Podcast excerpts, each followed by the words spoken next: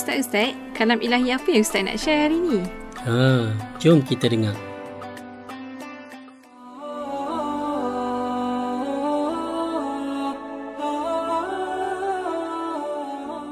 Surah An-Nisa ayat 40. Firman Allah Subhanahu wa taala, "Inna Allah la yadhlimu mithqala dzarrah wa in taku hasanatan yudha'ifha wa yu'ti min ladunhu ajran 'azima." Dalam ayat ini Allah mengatakan wa in taku hasanatan.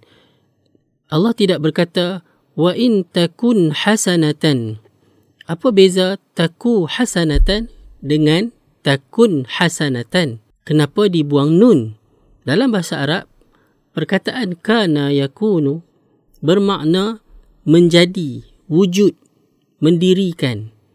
Jika dibuang nun dalam perkataan kana yakunu, dia membawa maksud menjadi ataupun ada ataupun wujud dalam kadar yang sedikit.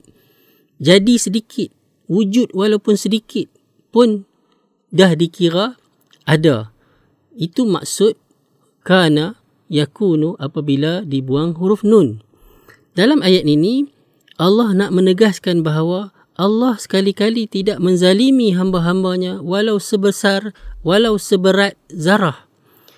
Bahkan, jika mana-mana hambanya mendatangkan hasanah, mendatangkan melakukan, mengadakan satu kebajikan. Bukan ada itu sepenuhnya. Ada walaupun kurang daripada satu. Sedikit hasanah. Ha, nak mengatakan sehingga sekurang daripada satu hasanah pun Allah akan menggandakan, melipat gandakannya.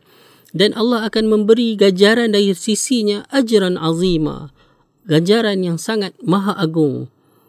Begitulah maha pengasih, maha pemurahnya Allah subhanahu wa ta'ala. Begitu juga pada ayat yang lain ketika Allah subhanahu wa ta'ala menceritakan tentang Maryam yang menafikan bahawa dirinya telah menjadi kotor, jijik dan keji kerana dituduh telah berzina. Maryam tidak berkata walam akun bariya tetapi Maryam berkata walam aku bariya. Apa bezanya walam akun dengan walam aku. Jika walam akun, Maryam menafikan bahawa dirinya telah menjadi jijik, kotor dan keji. Tetapi walam aku baria, Maryam menafikan bahawa dirinya sedikit pun tidak pernah menjadi jijik, kotor dan keji seperti yang disangka oleh orang yang lain kerana dituduh sebagai penzina indahnya kalam ilahi.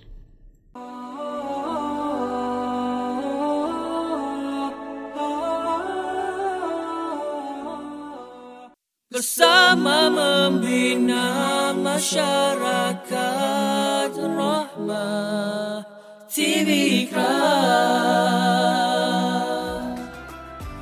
Indahkan kalam ilahi? Jangan lupa subscribe dan like di seluruh channel TV Ikram, di YouTube, di Instagram, di Twitter, di Facebook dan juga di Spotify. Jumpa lagi!